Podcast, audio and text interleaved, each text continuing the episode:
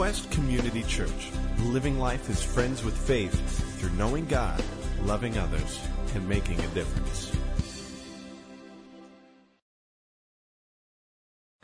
So before I get into uh, today's message, I want to give a little bit sneak preview of next week's. Next week we're going to be dealing with, as we continue our series on following the goose, we're using the goose as a symbol for the Holy Spirit. The Celts actually use the goose instead of the dove as their symbol for the Holy Spirit. So we're, we're talking about the Holy Spirit. Next week we're going to talk about a passage that I think, um, frankly, I think it's one of the most beautiful passages in all of Scripture uh, where we get to experience and understand who God wants us wants to be to us in the Holy Spirit. Also, on the flip side of that is this struggle that every single one of us faces.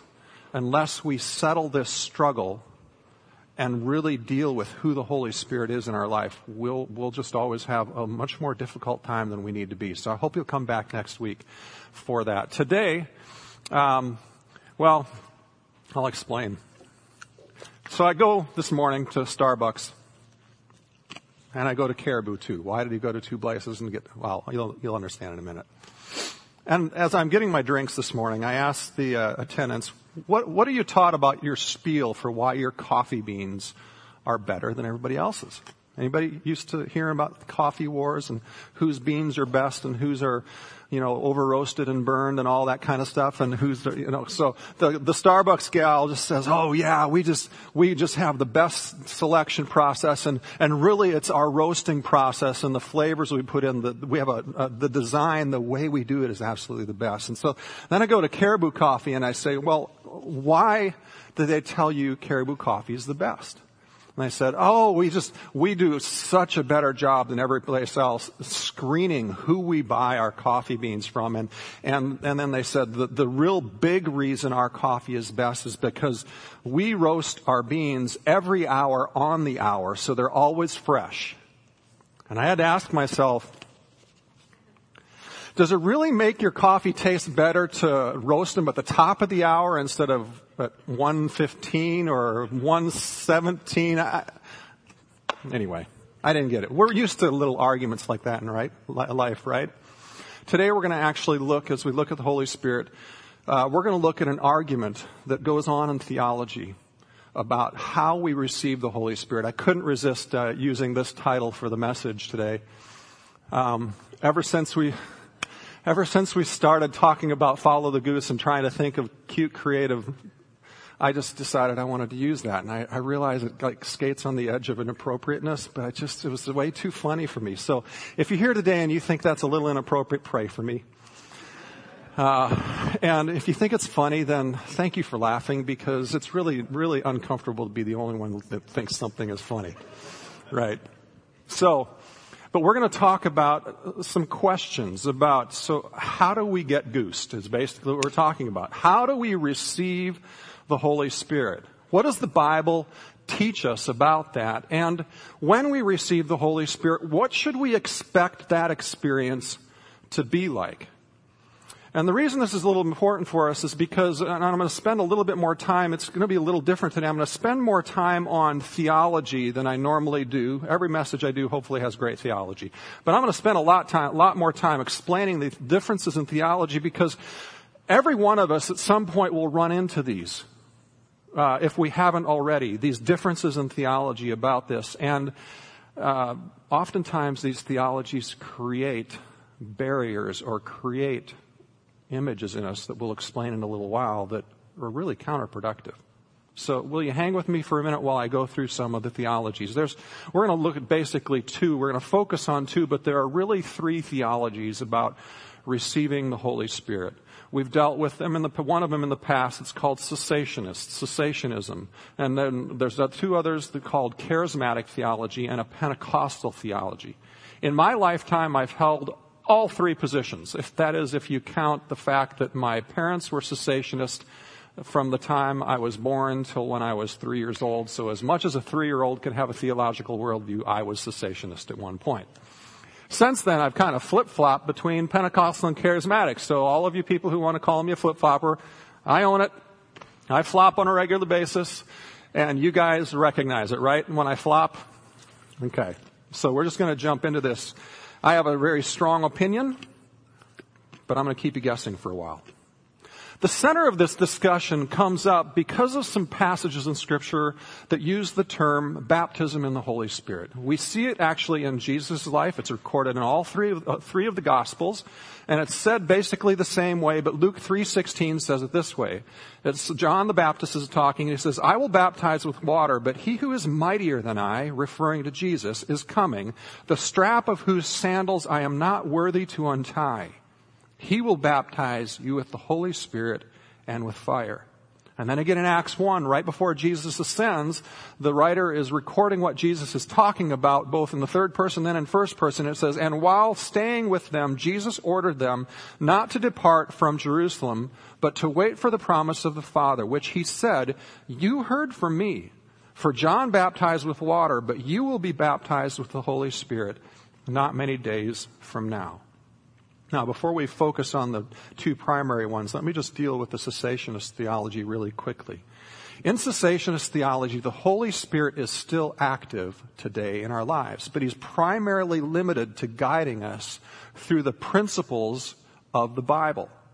And they would say, the cessationists would say that all the rest of the gifts of the Spirit, the knowing things you shouldn't know, the prophecy, the healing, everything else that we see in the Bible ceased when the apostles died. Thus the name cessationists. And they would basically say, well, they wouldn't, most of them wouldn't say they've absolutely gone away. Most of them would say it's very, very rare so that you should probably never expect to experience any of this, but they might possibly still happen.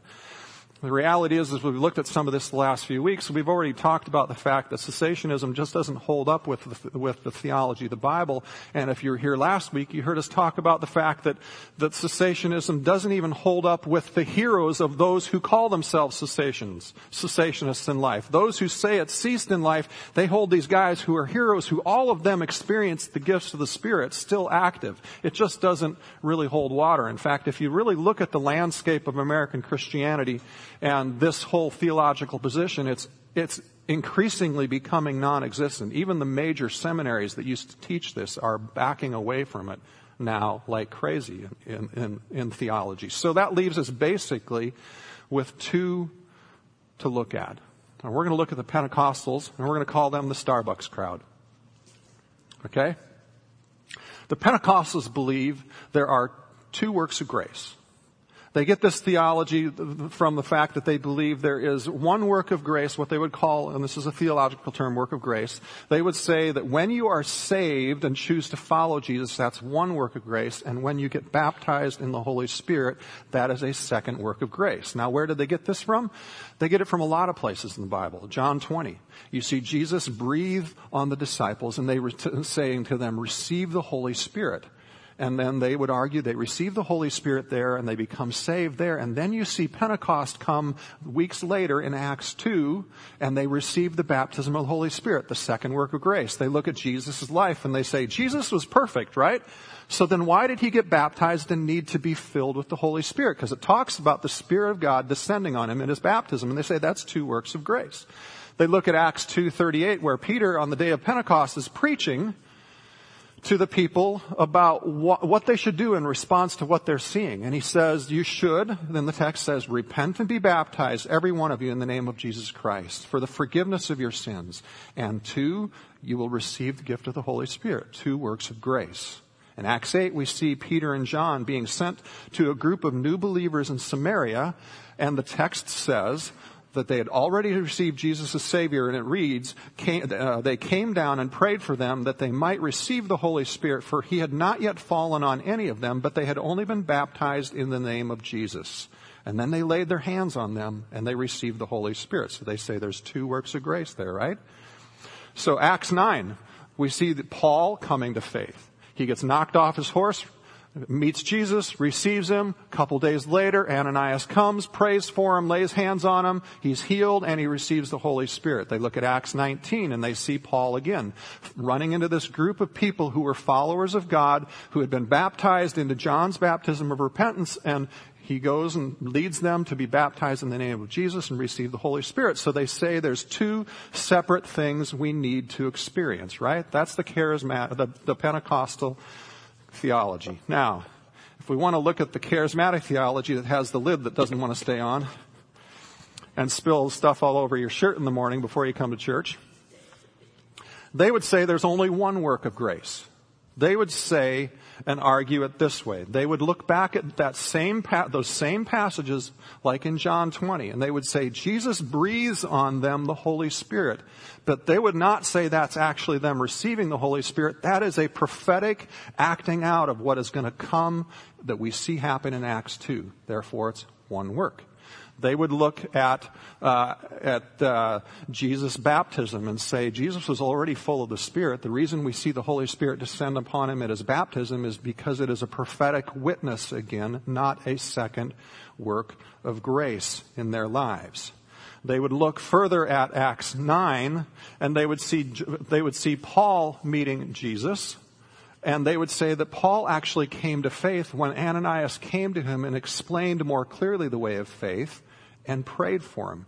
They would look at Acts 19 and note that that text actually says that they were baptized into the baptism of John's repentance, but it also says that he led them in a baptism in Jesus' name and then prayed for the Holy Spirit all at once. So there's really only one work of grace because they hadn't even gotten saved yet at that point. You see that theology? So all of a sudden, for the charismatics, there's only one problematic passage left, and that's Acts 8 because Acts 8 says they had received Jesus and yet they had not received the Holy Spirit. So how do we deal with that one? We're going to come back to Act chapter 8 in just a second. Let's go back over to Acts 4. In Acts 4, we see this uh, story going on where Peter and John and all the disciples are together. They're praying.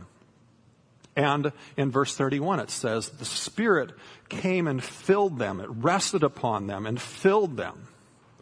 And so the charismatics will look at that and go, okay, so in that, it's not a second work of grace, and, and that's actually using the exact same type of language used in every other place where it talks about the filling of the Holy Spirit. So it's really not a second work. What we're actually dealing with there is something we've talked to you about many times through this series in Ephesians 4. Ephesians 4, Paul commands us and says, your lifestyle should be that where every single day you are asking to be constantly being filled with more of the Holy Spirit, opening yourself more, allowing more of Him to become a part of you and express His power and His presence through you in greater ways every day. So there's really not two acts, there's one act. And so they look back at chapter 8 and they go, well, this is really just what happened in Ephesians, uh, in Acts 4. This is not a second work of grace. This is a bunch of disciples who were already filled with the Holy Spirit who didn't really understand it and they come and there's a release of more. It's like Ephesians 4. They're just praying for more, like we should always be praying for more. Therefore, it's not a second work of grace. It's releasing more of what's already there. So, your head spinning? That's a lot really fast. I've just given you a ton of heady theology really fast, but I'm not ready to tell you my position yet. And uh, frankly, I hope you take my position at the end because I'm the one talking today. But that isn't the end of the distinctions. There's another question. How do we know we have received the Holy Spirit? What should we expect that experience to be like when we receive the Holy Spirit. Now, both crowds, both the Caribou Charismatics and the Starbucks Pentecostals, believe that every time we receive the Holy Spirit, there is evidence of power, the power of God, powerful evidence. Every time we see it in Acts, there is some sort of supernatural empowerment that goes on. So both of them believe that we should experience something. In fact, they would hearken back, and we would all hearken back, I think, to Jesus' own statements in Acts 1, uh, verse 5 and 8. Let me just summarize. Jesus basically says to us, says to the disciples, you should wait to start your ministry until you receive the Holy Spirit because then you will be empowered to do the ministry with power beyond yourself. So what should we expect the experience to be like? Well, that's, it's kind of interesting discussion too, because if we go back through all those same texts we just talked about, Acts 2, we see the initial evidence of being baptized in the Holy Spirit as this sound, violent, rushing wind and the shaking and this, and this vision of flames of fire resting on the disciples and speaking in tongues. And Acts 8 is interestingly silent on the issue. It doesn't say anything. It just says they're filled with the Spirit, but doesn't describe what that experience was like at all. It's frustrating when the Bible does that, isn't it? Acts 9, Paul is healed, but it, and then, and then we see this boldness immediately the next day where he's gone from persecuting the Christians to boldly proclaiming Christ, but it really doesn't describe what he experienced in the moment of being filled with the Spirit. Acts 10, we see Cornelius and his whole household filled with the Spirit, speaking in tongues and praising God. In Acts 19, we see again tongues and prophesying. So the Starbucks Pentecostals, they would say that because you see tongues at every single one where the text is not silent about what the initial evidence is, that that should be the experience we all experience when we're filled with the Holy Spirit. And they would argue that you can't make an argument from silence, but because every place it's not silence, it says that more than likely that happened in Acts 8 and Acts 9. And especially since Paul later in, in Corinthians says, I speak in tongues more than all the rest of you. Right? So they basically say, you know you've got enough caffeine by a very specific evidence in your life. Okay? But then there's the caribou charismatics. And they would look at those instances and they'd say, well, yeah, but there's lots of different things listed. So basically, the evidence really that the Spirit has been uh, imparted to us, that we've received it, is pretty much any sense of spiritual empowerment. It could be tongues, could be prophesying. It could be just this overwhelming sense to praise God and this joy. It could be this overwhelming sense of love. It could be dreams and visions. It could be anything. But we should experience something of an awareness of the Holy Spirit's presence. So, what is it? What's right? I think there's a bigger question. Is this a big deal? Is this a big deal to even have this conversation? Well, to many it is. Have you ever driven down the street and seen a church sign that had on the sign full gospel written on the church sign? When you see that, that you're basically looking at a church that at least at some point in their history was probably Pentecostal. And the, where this gets to be a big deal is that it creates all these arguments and all these divisions all too often in the church. Not just at the theological level, not just at the pastoral level, but in the pew as well. Let me give you an example of how this looks sometimes. And it's actually from, I'll just use an example from my previous work setting. I was working with a group of Pentecostal pastors. And, uh, they needed some coaching and some training in areas, so I was proposing the idea of bringing a guy who was a Baptist in to do the training and, pro- and stuff. And Baptists, typically throughout much of the last century, have been cessationist in their theology, although that's very rare today to experience that uh, in that way. And so the diehard Pentecostals in the group looked at me and said, well, the Baptists are great at getting people saved, but they don't have the power. So how can we listen to somebody who doesn't have the power?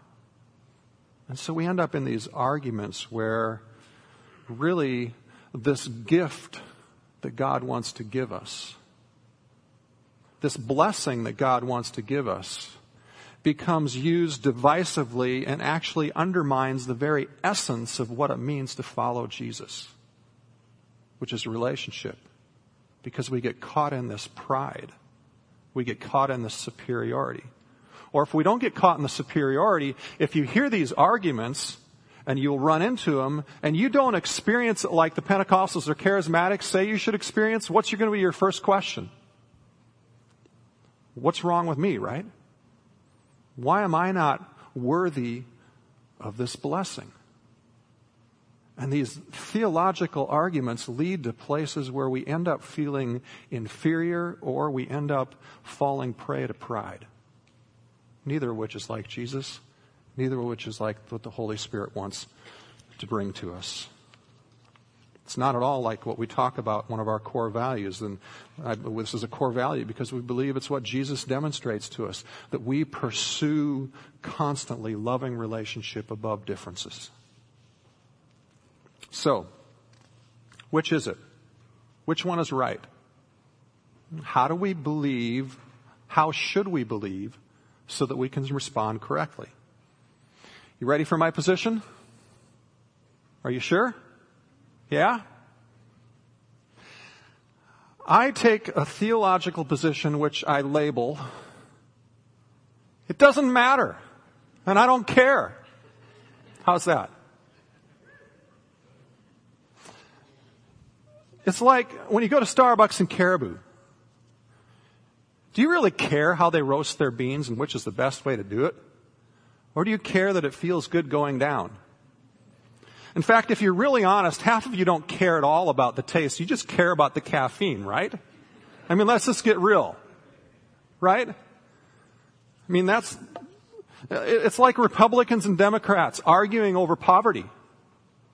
We start looking at each other's uh, talking points and we start bashing each other over disagreements when really each party is looking at the person looking at the need and wanting to really truly address the need. They just want to do it differently than each other. Isn't that true? And I'm not saying that theological debate like I've just gone through with you isn't important. I think it's very important. I have three theological degrees. Come on. I think it's really important that we do good theology.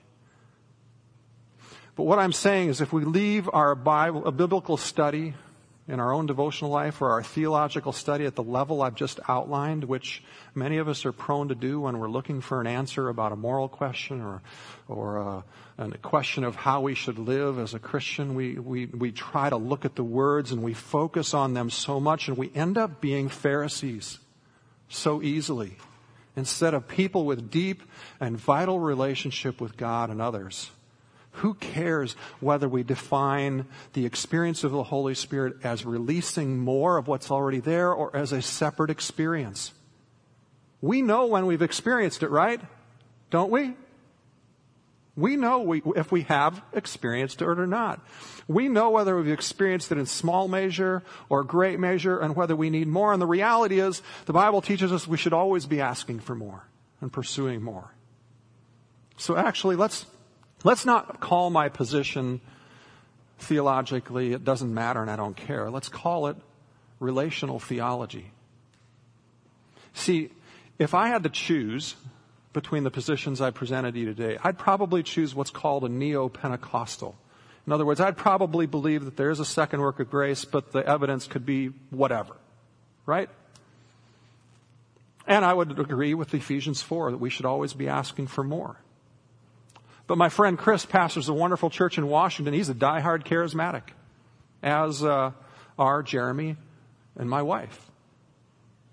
So if I, as a Pentecostal, say that you should ask to receive the Holy Spirit, you should wait and eagerly pursue to experience Him and be open to all of the gifts that He wants to give you, regardless of what they look like, but Chris and Jeremy and Wendy say that all, what you should really do, because as a believer you've already received the Holy Spirit, you should just ask daily to be received, to receive more of the Holy Spirit, to be more open to increasing his, to, to, to increasing the sense of his intimacy in your life and to, to experience the power of the Holy Spirit in your ministry, in your business decisions, in your parenting, in the way you talk with people and pray with people, of friends and enemies alike, that you should always want to ask for more of the Holy Spirit both positions involve asking God. And does God really care if you believe everything correct about theology? Or does he care that you're asking and you're open? Thus, the I don't care theology is really relational theology because, again, do I as a dad, do I as a father care if my children tell me they love me in a grammatically correct, proper grammar way? Or do I just care that they pursue me in love? However it comes across. You see, when we talk about relationships are the mission as part of our ministry here at Quest, you see it out in the lobby. Faith isn't about parsing words first. It's not about getting things exactly figured out first. It's about relationship. And how many of you have really loving relationships with people even though you don't think correctly on everything? Right? If there's anybody who thinks they think correctly on everything, sorry. You know, sometimes when we study the Bible, whether, the, whether, it's, whether it's trying to figure out a moral choice, whether it's trying to figure out how God wants to us to live with our finances, whether it's, whether it's whatever decisions, we, get, we so easily get caught up in the words and trying to believe exactly right to figure it all out. And we miss the beauty of relationship when we do that. It makes things difficult and formulaic when we study the Bible that way, when it's really about simple relationship of just turning towards the one who's pursuing us, who's loving us, turning towards them and loving them and receiving their love. You know, theology and our Bible study is dead if we don't see it through the eyes of loving relationship. So where does that leave us today in answering our question? How do we receive the Holy Spirit? Uh, it leaves us just in a simple place where we're going to invite you in a minute to just actively respond in a way that just expresses openness and desire to have more of God in your life. Before we get there, I want to give you a couple um, observations from these texts as well, just that are going to be used today to guide our response and our freedom. If we, if we look at the text, uh, not every single time do we see this, but most of the time when people come and receive the Holy Spirit, it happens because somebody who's already received the Holy Spirit lays hands on another, touches them, and prays for them to receive the Holy Spirit. So part of our invitation today is going to be for you, if you want more, or if you've never experienced the Holy Spirit, for you to come and have somebody lay their hands on you and pray for you. It's just going to be a simple, simple response. We're going to have some of the elders and staff and other people that we know well be available to pray. A second observation.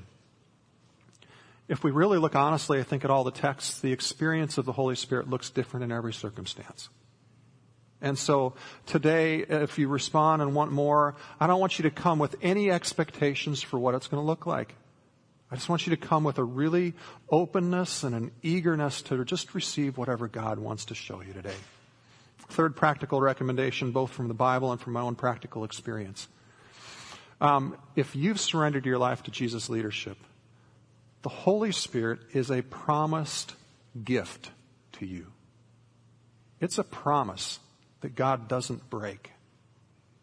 Yet my own experience of it, I can tell you initially it was, uh, it was a beautiful experience. It was an experience of sensing His love, but there wasn't any kind of display of the gifts or other things that you see in the uh, text in Acts. A lot of that stuff I began to learn and grow into more. And I think a lot of that for me was personally because I'm just this, I'm a really analytical guy.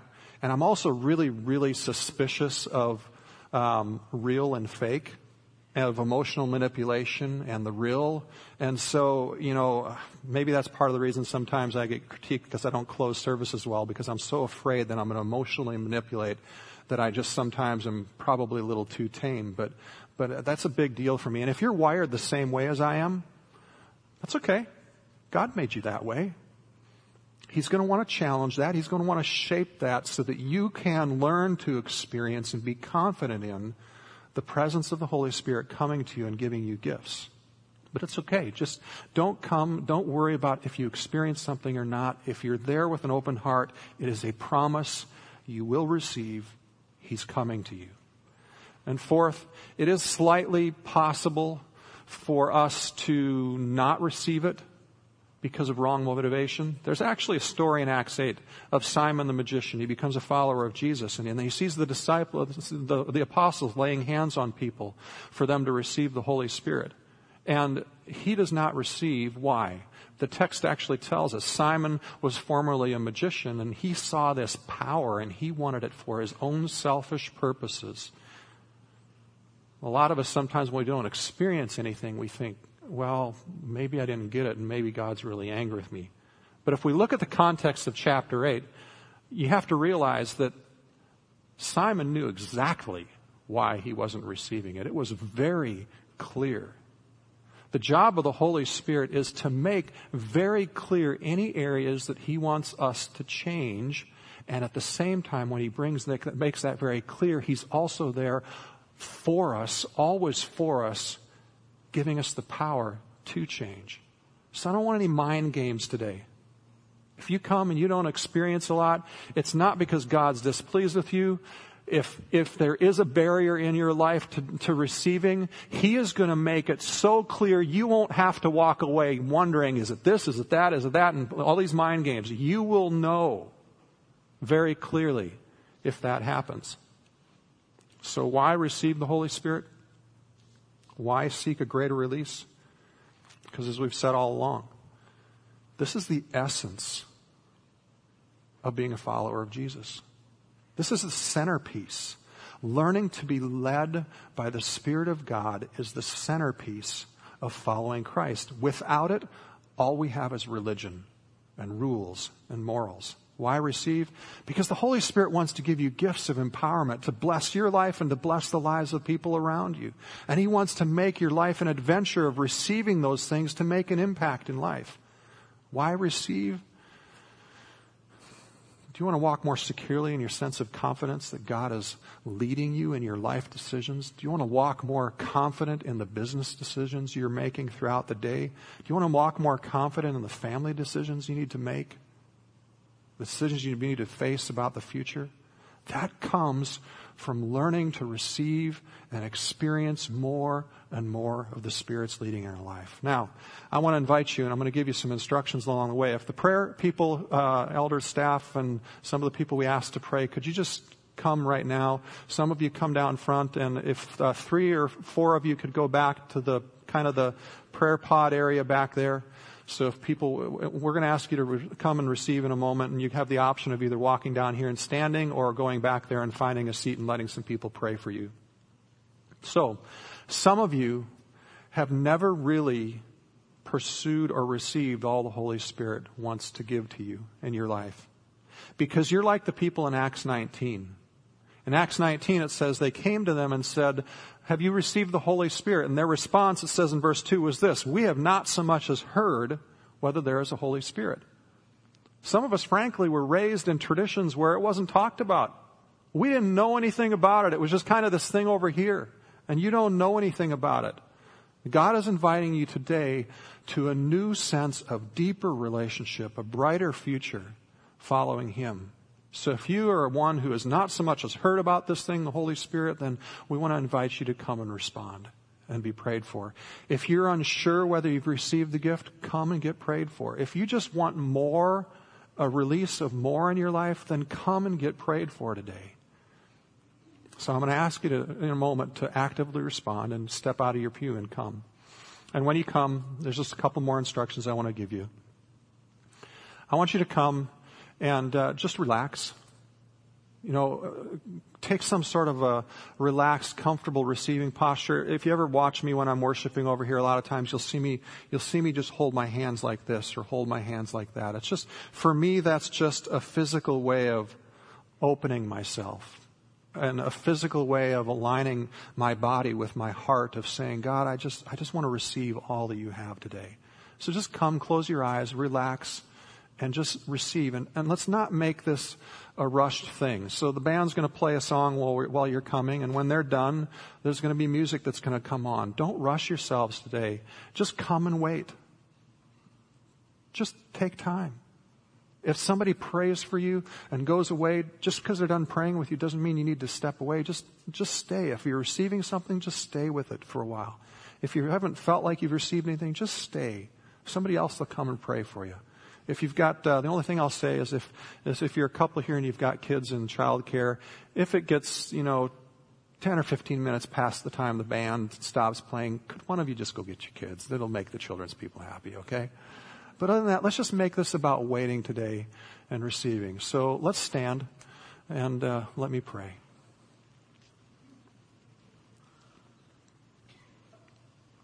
One more thing before I pray, sorry if you're here today and you want to receive Christ, just come down and tell one of the people, I've never followed Christ and I want to be led in that and we'll lead you in that and pray for you. But if you're coming for prayer otherwise, you don't need to tell the people what you're coming for. We're just going to assume you're going to come to want more of the Holy Spirit. So you can just come down, you can start praying and we'll get to you as soon as we can. Okay. Lord, we just ask that you would come now. And Lord, we've been in this time of talking more about how you want to be so real to us and we know we can't we have no power to manipulate your presence and how you make yourself known. But Lord, we ask that during this time that you would uh, come and make yourself known. That you would grace us as we're trying to follow you better and learn more about you to come in ways that we can sense more strongly, we can see more strongly, we can know more strongly, just to help us follow you better. So I ask that your Spirit now would come and meet all of us. In Jesus' name, amen. Go ahead and come as you want while we're singing. Thank you for listening. Join us at Quest as we walk with one another in friendship while discovering the reality and goodness of God together. For more information and service times, visit us online at gotoquest.org.